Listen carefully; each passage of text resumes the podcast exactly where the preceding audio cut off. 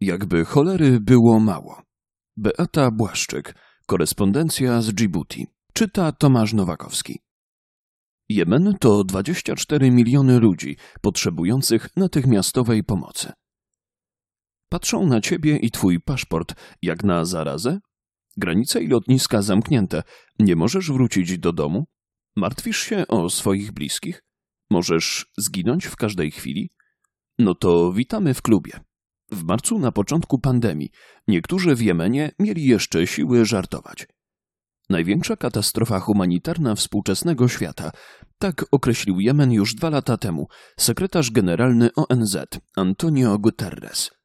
Niegdyś mityczna Adrabia Felix, kraina Mirry i Kadzidła, przez lata jeden z najbiedniejszych krajów globu, dziś to 24 miliony ludzi potrzebujących natychmiastowej pomocy medycznej, humanitarnej, najczęściej jednej i drugiej. Kraj, w którym 18 milionów ludzi nie ma stałego dostępu do bezpiecznej wody pitnej. Dotknięty największą w historii epidemią cholery, od 2017 roku ponad 2 miliony zarażonych, co godzina 50 nowych przypadków, według danych Oxfamu. Infrastruktura medyczna już dawno zbombardowana, funkcjonuje najwyżej w 40%. Co jednak może zrobić lekarz bez prądu, wody i leków? Wojna w Jemenie trwa od marca 2015 roku. Rebelianci Huti, nazwa ruchu od nazwiska założyciela, oficjalna nazwa to Ansar Allah, zajęli stolicę już we wrześniu 2014 roku. Rząd ewakuował się na południe i swoją tymczasową stolicą ustanowił Aden. W marcu 2015 roku poprosił o pomoc Arabię Saudyjską, która stworzyła koalicję i rozpoczęła trwające do dziś bombardowania Jemenu. Chociaż teraz, w związku z pandemią, teoretycznie obowiązuje jednostronne zawieszenie broni. Od początku wojny to ponad 20 tysięcy nalotów, z tego co najmniej jedna trzecia na obiekty cywilne. Zginąć można wszędzie w szkole, szpitalu, więzieniu, na targu we własnym domu, w orszaku weselnym i w kondukcie pogrzebowym. W Europie na wieść o pandemii dość szybko i skutecznie zamknęliśmy granice. Na świecie jest wiele granic, których zamknąć nie można, bo oficjalnie nie istnieją. Chociaż każdego dnia, a raczej każdej nocy, przekraczają je tysiące ludzi, także teraz. Tam nie ma i nie będzie społecznej izolacji, ani częstego mycia rąk. Maleńki busik, pewnie na dziewięć osób. Na dachu niezliczone torby przymocowane siatką i sznurkami. W środku kilkunastu Etiopczyków w różnym wieku. Jeden jemeński uchodźca i ja. Jedziemy ze stolicy Djibouti do Ubuk, małego portowego miasta. Jest 1 stycznia 2020 roku. Papieros jeden za drugim. Potem po godzinie 13 także kat, czuwaliczka jadalna, roślina o właściwościach zbliżonych do amfetaminy. Nerwowe ruchy i rozmowy, których nie muszę rozumieć. Przekroczyli jedną nielegalną granicę, przed nimi jeszcze dwie, znacznie trudniejsze – tak jak setki tysięcy innych uchodźców z Somalii, Erytrei, Sudanu, Etiopii, chcą dotrzeć do Arabii Saudyjskiej w poszukiwaniu lepszego życia. Pieszo przekroczyli granicę z Etiopią. Teraz jadą do Ubuk, żeby stamtąd w nocy przedostać się łodzią do Jemenu, potem do Arabii Saudyjskiej. 1400 kilometrów, nierzadko pieszo. Przynajmniej ze dwa razy na godzinę zatrzymuje nas policja – Moi współpasażerowie bez słowa wręczają zwitki banknotów. Policja też nic nie mówi. Wszyscy znają reguły gry. W 2018 roku w taką podróż wyruszyło ponad 150 tysięcy osób. W ciągu pierwszych dziewięciu miesięcy 2019 roku ponad 107 tysięcy. Z każdego tysiąca 800 osób przepada bez śladu. Drewniane łodzie wyruszają pod osłoną nocy – Sama podróż najczęściej trwa około sześciu godzin. Cieśnina Bab al-Mandab, czyli Brama Łez, w najwęższym miejscu ma nieco ponad 30 kilometrów. Na brzegu zazwyczaj czekają grupy uzbrojonych mężczyzn i zagarniają przybyłych na ciężarówki. Jeśli widzisz taką pełną ludzi ciężarówkę, to prawie na pewno jedzie ona w kierunku Ras Alara. Zupełne pustkowie, palące słońce, głód, tortury i gwałty. Żeby zmusić człowieka do zatelefonowania do rodziny z prośbą o pieniądze. Dwa tysiące dolarów to kwota niewyobrażalna i poza zasięgiem. Ci, którzy giną, nie trafiają do żadnych statystyk. Ci, których oprawcy po miesiącu czy dwóch wypuszczą, żeby zrobić miejsce dla nowo przybyłych, albo wyruszają pieszo dalej, albo koczują gdzieś na obrzeżach Adenu. Gdy Europa już na dobre zmagała się z pandemią, w Jemenie oficjalnie nie było ani jednej osoby pozytywnie zdiagnozowanej. Dla niektórych był to cud, na który wyniszczony wojną, głodem i epidemią cholery Jemen jak najbardziej zasługiwał. Dla większości zaś była to tylko kwestia czasu. W Adenie zazwyczaj wydaje się mniej niż 30 aktów zgonu na dobę. Gdy trzeba już było potwierdzić pierwszy przypadek koronawirusa, to naturalnie według oficjalnego komunikatu władz chorobę przyniósł przybysz z Somalii. W końcu nie dało się dłużej ukrywać, że liczba zgonów jest z każdym dniem coraz większa. Nie ma testów. Władze w Adenie najpewniej zaniżają liczbę ofiar koronawirusa. Jednak przyczyną wielu zgonów równie dobrze może być chikungunya, wirusowa choroba przenoszona przez komary. Pojawiły się chmarami, gdy ulewne deszcze zamieniły ulice Adenu w rwące, śmiercionośne potoki. Zginęło kilkanaście osób. Wysoka gorączka, ból gardła, duszność i zmęczenie. Takie same objawy jak COVID-19 wywołuje chikungunya. Obie choroby wirusowe, obie nowe, obie zabijają. W Djibouti władze od miesięcy ostrzegają i prowadzą kampanię informacyjną. Trudno uwierzyć, żeby Jemen, który jest tak blisko, był od tej choroby wolny. Jeśli kogoś nie stać na jeden posiłek każdego dnia lub nawet co drugi dzień, to tym bardziej nie stać go na butelkę repelentu. Władze starają się ukryć liczbę ofiar. Nie chcą paniki, nie chcą pokazać swojej bezsilności. Tym bardziej, że w tej chwili Aden jest w rękach trzeciego gracza tego złożonego konfliktu. Są nim rozłamowcy z południa, STC, którym marzy się powrót do stanu sprzed roku 1990, gdy południe było oddzielnym państwem, Ludowo-Demokratyczną Republiką Jemenu. Rozłamowcy w kwietniu ponownie zajęli kluczowe gmachy, urzędy i instytucje w Adenie. Gdy kraj podzielony jest między trzech graczy, trudno o informacje i bardzo trudno dostarczać pomoc. Największą część kraju, w tym stolicę Sanę, opanowali rebelianci Huti, którzy za zezwolenie na dystrybucję żywności czy leków każą sobie słono płacić. Jeszcze przed pandemią zażądali 2% rocznych budżetów największych organizacji pomocowych, w tym Światowego Programu Żywnościowego. Przy największych budżetach taki haracz mógłby wynosić nawet kilkadziesiąt milionów dolarów. Złożony wielowarstwowy konflikt, a najwyższą cenę płacą zwykli ludzie, którzy tylko chcą żyć w pokoju. Nawet biednie, nawet za mniej niż dwa dolary dziennie, tak jak było przed wojną. A te dwa dolary to nie same wydatki na jedzenie.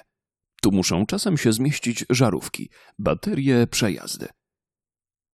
Gdy zbliżamy się do Ubóg, krajobraz staje się coraz bardziej księżycowy. To Dankalia, jedno z najgorętszych, najbardziej apokaliptycznych i niegościnnych miejsc na świecie. Tu nawet szarańcza nie ma co jeść. Busik zatrzymuje się przed bramą obozu uchodźców Marakazi. Do miasteczka jeszcze ponad pięć kilometrów. Wysiada Ramzi, jemeński uchodźca z Tajz. My, kilkunastu Etiopczyków i ja, jedziemy w stronę portu. Ramzi ma jednak plastikową torbę, dwie bluzy, kilka koszulek, dżinsowe shorty, pewnie jakaś bielizna, zegarek i zepsuta komórka. Pamiątka z lepszych czasów. Jest w obozie już ponad dwa lata. Taiz trzecie co do wielkości miasto Jemenu, niegdyś tętniące życiem i pełne studentów, to teraz najbardziej oblężone miasto w oblężonym kraju. Arabia Saudyjska blokuje wszystkie granice Jemenu od listopada 2017 roku. W odwecie za pocisk wystrzelony w stronę Riyadu przez rebeliantów Huti. W Taiz cały czas trwają walki. Od kuli snajpera Huti można zginąć na progu własnego domu. Tak zginął Muhammad, mój siostrzeniec, mówi Ramsey. Od początku wojny Thais i okolice opuściło ponad 100 tysięcy osób. Większość zasiliła szeregi wewnętrznych uchodźców, których w tej chwili jest na pewno ponad 4 miliony. Niektórzy uciekają po raz kolejny. Gdzieś po drodze zdołali się zatrzymać i próbowali odbudować swoje życie. Tam dopadła ich kolejna linia frontu. Niespełna 40 tysięcy Jemeńczyków dotarło przez cieśninę Bab al-Mandab do Djibouti. Wielu wróciło. Niektórzy nie mają dokąd wracać, tak jak Ramzi. Markazi może pomieścić około 5 tysięcy osób, ale zazwyczaj przebywa tam około 2,5 tysiąca ludzi. Jest stały przepływ uchodźców, także teraz, gdy teoretycznie granice są zamknięte. Półtora roku temu na nieogrodzonym terenie pojawiło się 300 metalowych kontenerów mieszkalnych, dar Arabii Saudyjskiej. Kosztowały 6,5 miliona dolarów. Tyle co pięć pocisków najnowszej generacji spadających na Jemen nieprzerwanie od marca 2015 roku. Przecież wiemy, kto nas bombarduje. Jak moglibyśmy tam się przenieść? Mówią niektórzy. I trwają w namiotach skleconych z kawałków blachy, worków, szmat i folii. Na gołej ziemi lepiej nie spać. Są węże i skorpiony.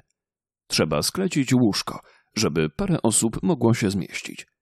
Teraz jest już ogrodzenie, ale hieny swobodnie wchodzą przez dziury w płocie od strony morza. Dziury w płocie są tuż przy śmietniku. Tam codziennie rano przychodzą pawiany.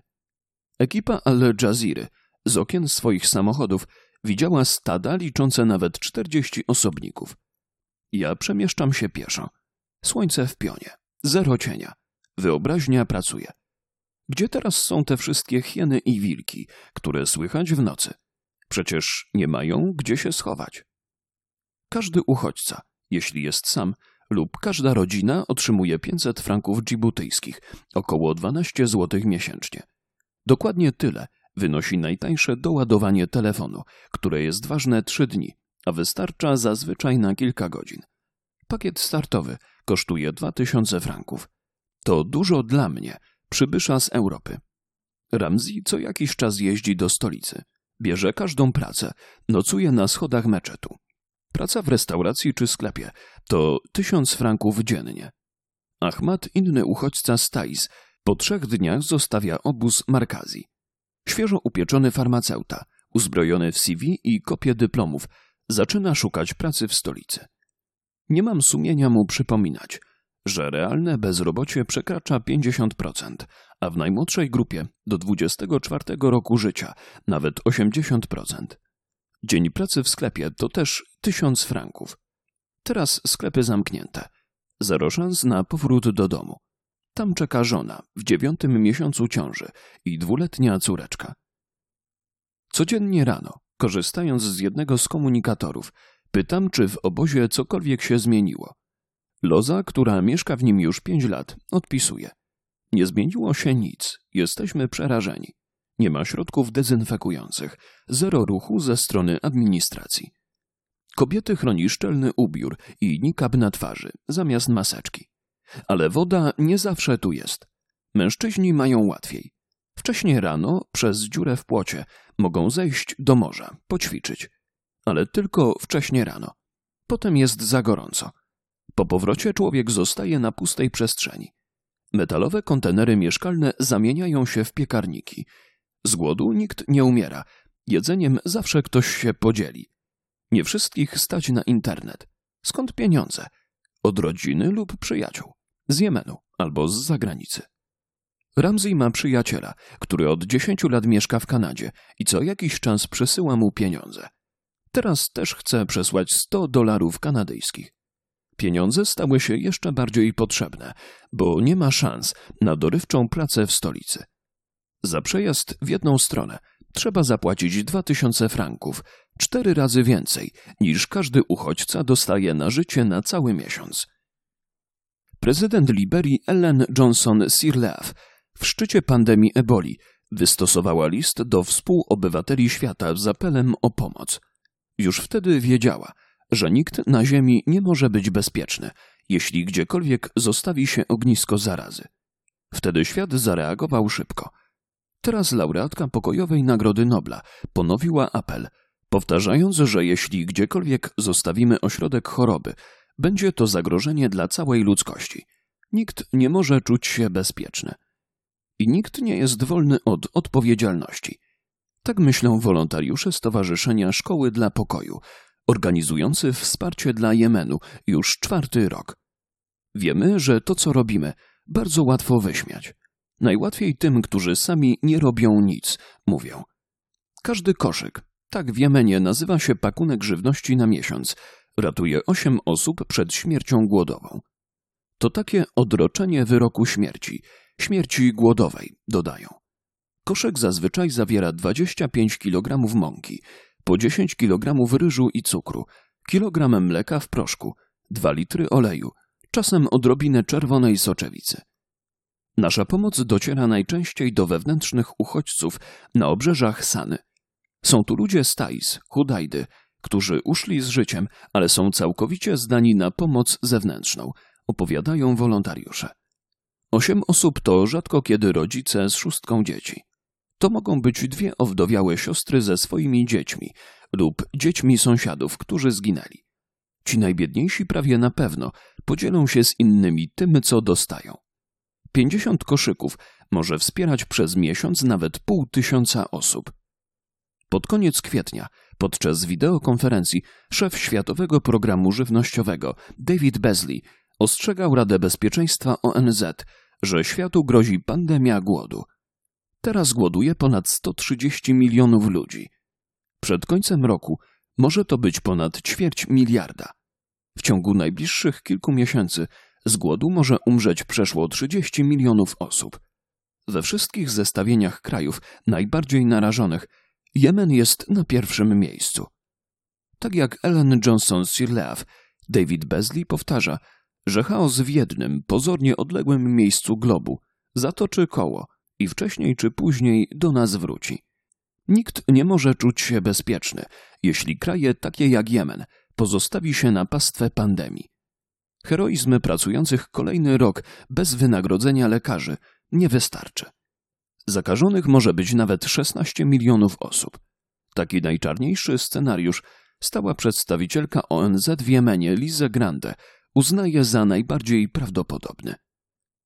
Beata Błaszczyk jest wolontariuszką Stowarzyszenia Szkoły dla Pokoju www.szkolydlapokoju.pl Przegląd numer 22 2020 rok